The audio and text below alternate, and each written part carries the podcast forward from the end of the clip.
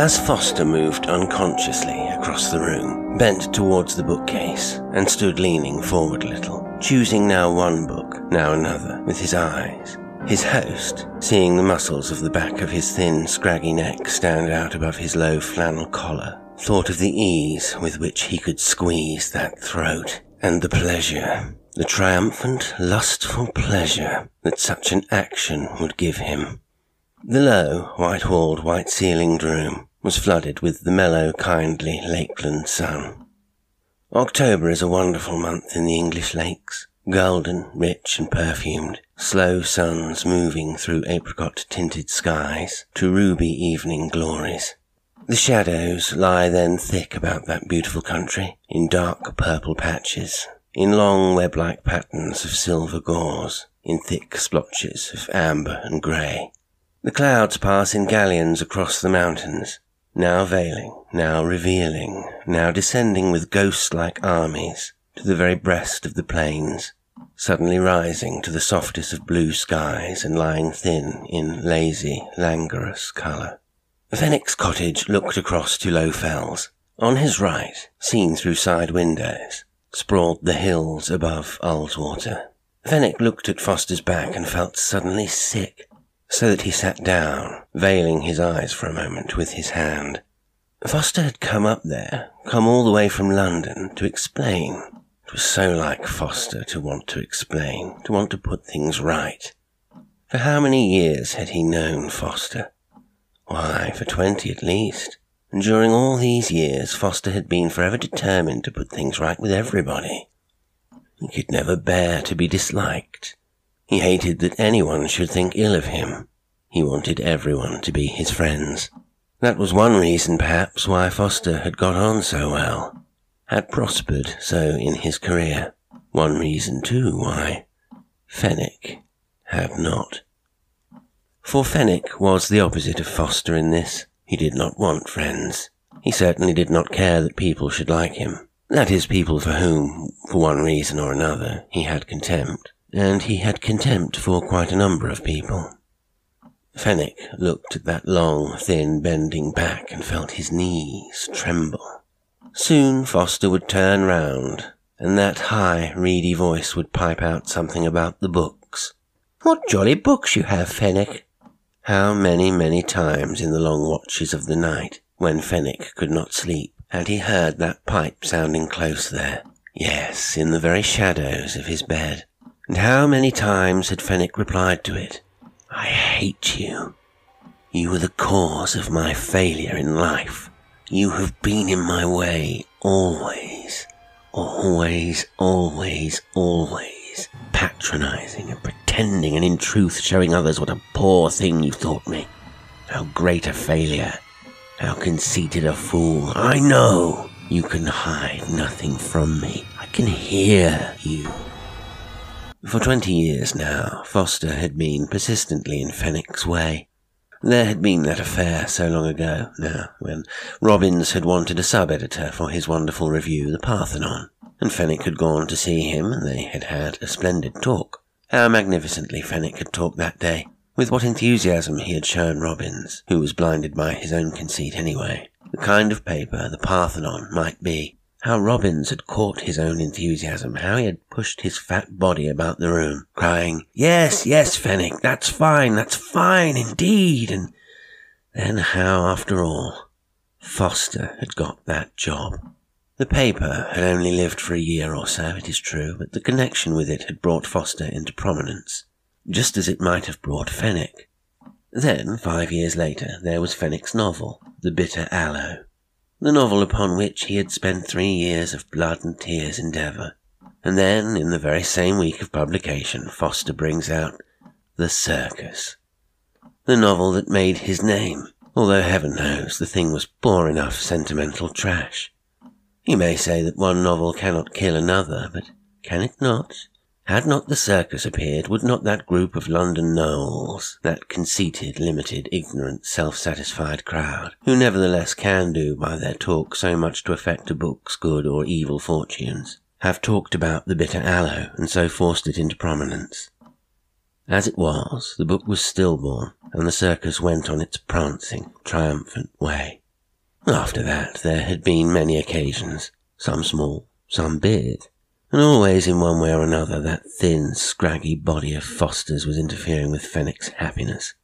And the thing had become, of course, an obsession with Fenwick.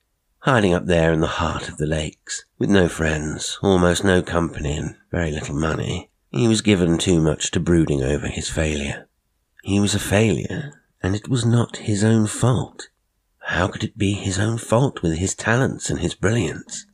It was the fault of modern life and its lack of culture, the fault of the stupid material mess that made up the intelligence of human beings, and the fault of Foster. Always Fenwick hoped that Foster would keep away from him. He did not know what he would not do did he see the man. And then one day, to his amazement, he received a telegram. Passing through this way, may I stop with you Monday and Tuesday? Charles Foster. Fenwick could scarcely believe his eyes. And then, from curiosity, from cynical contempt, from some deeper, more mysterious motive that he dared not analyze, he had telegraphed, Come. And here the man was. And he had come, would you believe it, to put things right. He had heard from Hamlin Eddis that Fenwick was hurt with him, had some kind of grievance. I didn't like to feel that, old man, so I thought I'd just stop by and have it out with you, see what the matter was, and put it right. Last night, after supper, Foster had tried to put it right, eagerly, his eyes like a good dog's who is asking for a bone that he knows he thoroughly deserves. He had held out his hand and asked Fenwick to say what was up. Fenwick simply had said that nothing was up. Hamlin Eddis was a damned fool. Oh, I'm glad to hear that, Foster had cried, springing up out of his chair and putting his hand on Fenwick's shoulder. I'm glad of that, old man. I couldn't bear for us not to be friends. We've been friends so long. Lord, how Fenwick hated him at that moment. What a jolly lot of books you have. Foster turned round and looked at Fenwick with eager, gratified eyes. Every book here is interesting. I like your arrangement of them too, and those open bookshelves. It always seems to me a shame to shut up books behind glass. Foster came forward and sat down quite close to his host. He even reached forward and laid his hand on his host's knee. Look here, I'm mentioning it for the last time, positively, but I do want to make quite certain there is nothing wrong between us, is there, old man? I know you assured me last night, but I just want. Fenwick looked at him and surveying him felt suddenly an exquisite pleasure of hatred. He liked the touch of the man's hand on his knee. He himself bent forward a little and, thinking how agreeable it would be to push Foster's eyes in, deep deep into his head, crunching them, smashing them to purple, leaving the empty, staring, bloody sockets, said, Why, no, of course not. I told you last night. What could there be? The hand gripped the knee a little more tightly. I am so glad. That's splendid. Splendid. I hope you won't think me ridiculous, but I've always had an affection for you ever since I can remember. I've always wanted to know you better. I've admired your talent so greatly. That novel of yours, the, the, the one about the, the aloe. The bitter aloe. Ah, yes, that was it. That was a splendid book. Pessimistic, of course, but still fine. It ought to have done better. I remember thinking so at the time. Yes, it ought to have done better. Your time will come though. What I say is that good work always tells in the end. Yes, my time will come. The thin, piping voice went on. Now, I've had more success than I deserved. Oh, yes, I have. You can't deny it. I'm not falsely modest. I mean it. I've got some talent, of course, but not so much as people say, and you, why, you've got so much more than they acknowledge. You have, old man. You have indeed, only I do hope you'll forgive my saying this. Perhaps you haven't advanced quite as you might have done. Living up here, shut away here, closed in by all these mountains in this wet climate, always raining. Why? You're out of things. You don't see people, don't talk and discover what's really going on. Look at me. Fenwick turned round and looked at him. Now I have half the year in London, where one gets the best of everything best talk, best music, best plays, and then I'm three months abroad, Italy or Greece or somewhere, and then three months in the country. Now that's an ideal arrangement.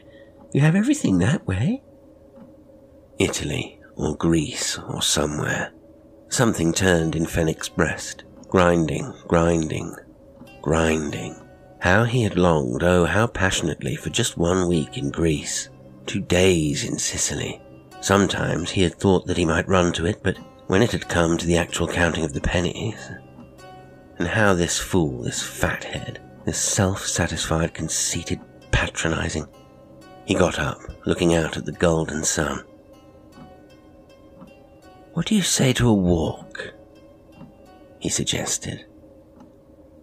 The sun will last for a good hour yet. As soon as the words were out of his lips, he felt as though someone else had said them for him. He even turned half round to see whether anyone else were there. Ever since Foster's arrival on the evening before, he had been conscious of this sensation. A walk. Why should he take Foster for a walk? Show him his beloved country. Point out those curves and lines and hollows. The broad silver shield of Ullswater the cloudy purple hills hunched like blankets about the knees of some recumbent giant. Why? It was as though he had turned round to someone behind him and had said, You have some further design in this. They started out. The road sank abruptly to the lake, then the path ran between trees at the water's edge. Across the lake, tones of bright yellow light, crocus hued, rode upon the blue. The hills were dark. The very way that Foster walked bespoke the man. He was always a little ahead of you, pushing his long, thin body along with little eager jerks, as though, did he not hurry, he would miss something that would be immensely to his advantage. He talked, throwing words over his shoulder to Fenwick as you throw crumbs of bread to a robin. Of course I was pleased. Who would not be? After all, it's a new prize. They've only been awarding it for a year or two, but it's gratifying, really gratifying to secure it. When I opened the envelope and found the cheque there, well, you could have knocked me down with a feather. You could indeed. Oh, of course, a hundred pounds isn't much, but it's the honour. Whither were they going? Their destiny was as certain as though they had no free will. Free will? There is no free will. All is fate. Fenwick suddenly laughed aloud. Foster stopped. Why, what is it? What's what? You laughed. Something amused me. Foster slipped his arm through Fenwick's. It is jolly to be walking along together like this, arm in arm. Friends. I'm a sentimental man, I won't deny it. What I say is that life is short, and one must love one's fellow beings, or where is one? You live too much alone, old man. He squeezed Fenwick's arm. That's the truth of it. It was torture. Exquisite, heavenly torture. It was wonderful to feel that thin, bony arm pressing against his. Almost you could hear the beating of that other heart. Wonderful to feel that arm, and the temptation to take it in your hands and to bend it and twist it, and then to hear the bones crack, crack, crack. Wonderful to feel that temptation rise through one's body like boiling water, and yet not to yield to it. For a moment, Fenwick's hand touched Foster's. Then he drew himself apart. We're at the village.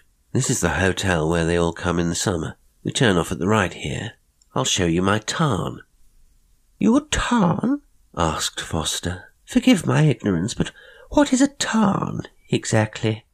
The tarn is a miniature lake, a pool of water lying in the lap of the hill. Very quiet, lovely, silent. Some of them are immensely deep. I should like to see that. It is some little distance up a rough road. Do you mind? Not a bit. I have long legs. Uh, some of them are immensely deep, unfathomable. Nobody touched the bottom, but quiet, like glass, with shadows only. Do you know, Fenwick, I have always been afraid of water. I've never learnt to swim. I'm afraid to go out of my depth. Isn't that ridiculous? But it is all because at my private school years ago, when I was a small boy, some big fellows took me and held me with my head under the water and nearly drowned me. They did indeed. They went farther than they meant to. I can see their faces. Fenwick considered this. The picture leapt to his mind. He could see the boys, large, strong fellows probably, and this skinny thing like a frog, their thick hands about his throat, his legs like grey sticks kicking out of the water, their laughter, their sudden sense that something was wrong, the skinny body all flaccid, still. He drew a deep breath. Foster was walking beside him now, not ahead of him, as though he were a little afraid and needed reassurance. Indeed, the scene had changed. Before and behind them stretched the uphill path, loose with shale and stones. On their right, on a ridge at the foot of the hill, were some quarries, almost deserted but the more melancholy in the fading afternoon because a little work still continued there. Faint sounds came from the gaunt, listening chimneys. A stream of water ran and tumbled angrily into a pool below. Once and again a black silhouette, like a question mark, appeared against the darkening hill. It was a little steep here, and Foster puffed and blew. Fenwick hated him the more for that. So thin and spare, and still he could not keep in condition. They stumbled, keeping below the quarry, on the edge of the running water, now green, now a dirty white grey, pushing their way along the side of the hill. Their faces were set now towards Helvellyn. It rounded the cup of hills, closing in the base and then sprawling to the right. There's the tarn, Fenwick exclaimed, and then added, the sun's not lasting as long as I had expected. It's growing dark already. Foster stumbled and caught Fenwick's arm. This twilight makes the hills look strange, like living men. I can scarcely see my way. We're alone here, Fenwick answered. Don't you feel the stillness? The men will have left the quarry now and gone home. There is no one in all this place but ourselves. If you watch, you will see a strange green light steal down over the hills. It lasts for but a moment, and then it is dark. Ah, here is my tarn. Do you know how I love this place, Foster? It seems to belong especially to me, just as much as all your work and your glory and fame and success seem to belong to you. I have this, and you have that. Perhaps in the end we are even after all. Yes. But I feel as though that piece of water belonged to me and I to it, and as though we should never be separated. Yes. Isn't it black? It is one of the deep ones. No one has ever sounded it. Only Helvellyn knows. And one day I fancy that it will take me too into its confidence. Will whisper its secrets. Foster sneezed. Very nice. Very beautiful, Fenwick. I like your tarn. Charming. And now, let's turn back. That is a difficult walk beneath the quarry. It's chilly, too. Do you see that little jetty there? Fenwick led Foster by the arm. Someone built that out into the water. He had a boat there, I suppose. Come and look down. From the end of the little jetty it looks so deep and the mountains seem to close round. Fenwick took Foster's arm and led him to the end of the jetty. Indeed, the water looked deep here, deep and very black. Foster peered down. Then he looked up at the hills that did indeed seem to have gathered close around him. He sneezed again. I've caught a cold, I'm afraid. Let's turn homewards, Fenwick, or we shall never find our way. Home then, said Fenwick. And his hands closed about the thin, scraggy neck. For the instant the head half turned, and two startled, strangely childish eyes stared. Then, with a push that was ludicrously simple, the body was impelled forward. There was a sharp cry, splash, a stir of something white against the swiftly gathering dusk. Again and then again, then far spreading ripples, then silence. The silence extended. Having enwrapped the tarn, it spread as though with finger on lip to the already quiescent hills. Fenwick shared in the silence. He luxuriated in it. He did not move at all. He stood there, looking upon the inky water of the tarn, his arms folded, a man lost in intensest thought. But he was not thinking.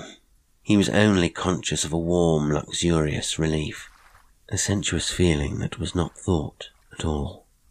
Foster was gone. That tiresome, prating, conceited, self-satisfied fool. Gone. Never to return. The tarn assured him of that. It stared back into Fenwick's face approvingly as though it said, You have done well. A clean and necessary job. We have done it together you and I. I am proud of you. He was proud of himself. At last he had done something definite with his life. Thought, eager, active thought was beginning now to flood his brain. For all these years he had hung around in this place doing nothing but cherish grievances. Weak, backboneless. Now at last there was action.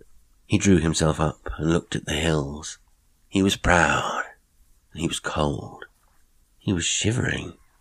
He turned up the collar of his coat. Yes, there was that faint green light that always lingered in the shadows of the hills for a brief moment before darkness came. It was growing late. He had better return. Shivering now, so that his teeth chattered, he started off down the path, and then was aware that he did not wish to leave the tarn. The tarn was friendly, the only friend he had in all the world. As he stumbled along in the dark, this sense of loneliness grew. He was going home to an empty house. There had been a guest in it last night. Who was it? Foster, of course. Foster with his silly laugh and amiable, mediocre eyes. Well, Foster would not be there now. No, he never would be there again. And suddenly, Fenwick started to run. He did not know why except that now that he had left the tarn, he was lonely. He wished that he could have stayed there all night, but because it was cold, he could not. And so now he was running so that he might be at home with lights and the familiar furniture and all the things that he knew to reassure him. As he ran, the shale and stones scattered beneath his feet. They made a tit-tattering noise under him, and someone else seemed to be running too. He stopped and the other runner also stopped. He breathed in the silence. He was hot now. The perspiration was trickling down his cheeks. He could feel a dribble of it down his back inside his shirt. His knees were pounding. His heart was thumping. And all around him the hills were so amazingly silent, now like India rubber clouds that you could push in or pull out as you do those India rubber faces. Grey against the night sky of a crystal purple upon whose surface, like the twinkling eyes of boats at sea, stars were now appearing. His knees steadied, his heart beat less fiercely, and he began to run again. Suddenly he had turned the corner and was out at the hotel. Its lamps were kindly and reassuring. He walked then quietly along the lakeside path, and had it not been for the certainty that someone was treading behind him, he would have been comfortable and at his ease. He stopped once or twice and looked back, and once he stopped and called out, Who's there? Only the rustling trees answered. He had the strangest fancy, but His brain was throbbing so fiercely that he could not think that it was the tarn that was following him. The tarn, slipping, sliding along the road, being with him so that he should not be lonely. He could almost hear the tarn whisper in his ear, We did that together, and so I do not wish you to bear all the responsibility yourself. I will stay with you so that you are not lonely. He climbed down the road towards home, and there were the lights of his house. He heard the gate click behind him as though it were shutting him in. He went into the sitting room, lighted and ready. There were the books that Foster had admired. The old woman who looked after him appeared. Will you be having some tea, sir? No, thank you, Annie. Will the other gentleman be wanting any?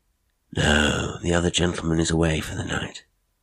Then there'll be only one for supper. Yes, only one for supper. He sat in the corner of the sofa and fell instantly into a deep slumber. He woke when the old woman tapped him on the shoulder and told him that supper was served. The room was dark save for the jumping light of two uncertain candles. Those two red candlesticks, how he hated them up there on the mantelpiece. He had always hated them, and now they seemed to him to have something of the quality of Foster's voice, that thin, reedy, piping tone. He was expecting at every moment that Foster would enter, and yet he knew that he would not. He continued to turn his head towards the door, but it was so dark there that you could not see. The whole room was dark except just there by the fireplace, where the two candlesticks went whining with their miserable, twinkling plaint. He went into the dining room and sat down to his meal, but he could not eat anything. It was odd. That place by the table where Foster's chair should be. Odd. Naked made a man feel lonely. He got up once from the table and went to the window, opened it, and looked out. He listened for something. A trickle, as of running water, a stir through the silence, as though some deep pool were filling to the brim. A rustle in the trees, perhaps. An owl hooted, sharply, as though someone had spoken unexpectedly behind his shoulder. He closed the windows and looked back peering under his dark eyebrows into the room. Later on, he went up to his bed. Had he been sleeping, or had he been lying lazily as one does, half dozing, half luxuriously not thinking? He was wide awake now, utterly awake, and his heart was beating with apprehension. It was as though someone had called him by name. He slept always with his window a little open and the blind up. Tonight, the moonlight shadowed in sickly fashion the objects in his room. It was not a flood of light, nor yet a sharp splash, silvering a square, a circle, throwing the rest into ebony darkness. The night was dim, a little green, perhaps, like the shadow that comes over the hills just before dark. He stared at the window, and it seemed to him that something moved there, within or rather against the green grey light. Something silver tinted glistened. Fenwick stared. It had the look exactly of slipping water. He listened, his head up, and it seemed to him that from beyond the window he caught the stir of water, not running, but rather welling up and up, gurgling with satisfaction as it filled and filled. He sat higher up in bed, and then saw that down the wallpaper, beneath the window, water was undoubtedly trickling. He could see it lurch to the projecting wood of the sill, pause, and then slip, slither down the incline. The odd thing was that it fell so silently. Beyond the window there was that odd gurgle, but in the room itself absolute silence. Whence could it come? He saw the line of silver rise and fall as the stream on the window ledge ebbed and flowed. He must get up and close the window, he drew his legs above the sheets and blankets and looked down. He shrieked. The floor was covered with a shining film of water. It was rising. As he looked, it had covered half the short, stumpy legs of the bed. It rose without a wink, a bubble, a break. Over the sill it poured now in a steady flow, but soundless. Fenwick sat up in the bed, the clothes gathered up to his chin, his eyes blinking, the Adam's apple throbbing like a throttle in his throat. But he must do something, he must stop this. The water was now level with the seats of the chairs, but still was soundless. Could he but reach the door? He put down his naked foot, then cried again. The water was icy cold. Suddenly, leaning, staring at its dark, unbroken sheen, something seemed to push him forward. He fell. His head, his face was under the icy liquid. It seemed adhesive and, in the heart of its ice, hot like melting wax. He struggled to his feet. The water was breast high. He screamed again and again. He could see the looking glass, the row of books, the picture of Dürer's horse, aloof, impervious. He beat at the water, and flakes of it seemed to cling to him like scales of fish, clammy to his touch. He struggled, ploughing his way towards the door. The water now was at his neck. Then something had caught him by the ankle. Something held him. He struggled, crying, Let me go! Let me go! I tell you to let me go! I hate you! I hate you and I will not come down to you! I will not! The water covered his mouth. He felt that someone pushed in his eyeballs with bare knuckles. Cold hand reached up and caught his naked thigh. In the morning, the little maid, knocked and receiving no answer, came in, as was her wont, with his shaving water. What she saw made her scream. She ran for the gardener. They took the body with its staring, protruding eyes, its tongue sticking out between the clenched teeth, and laid it on the bed. The only sign of disorder was an overturned water jug. A small pool of water stained the carpet. It was a lovely morning. A twig of ivy, idly, in the little breeze, tapped the pane.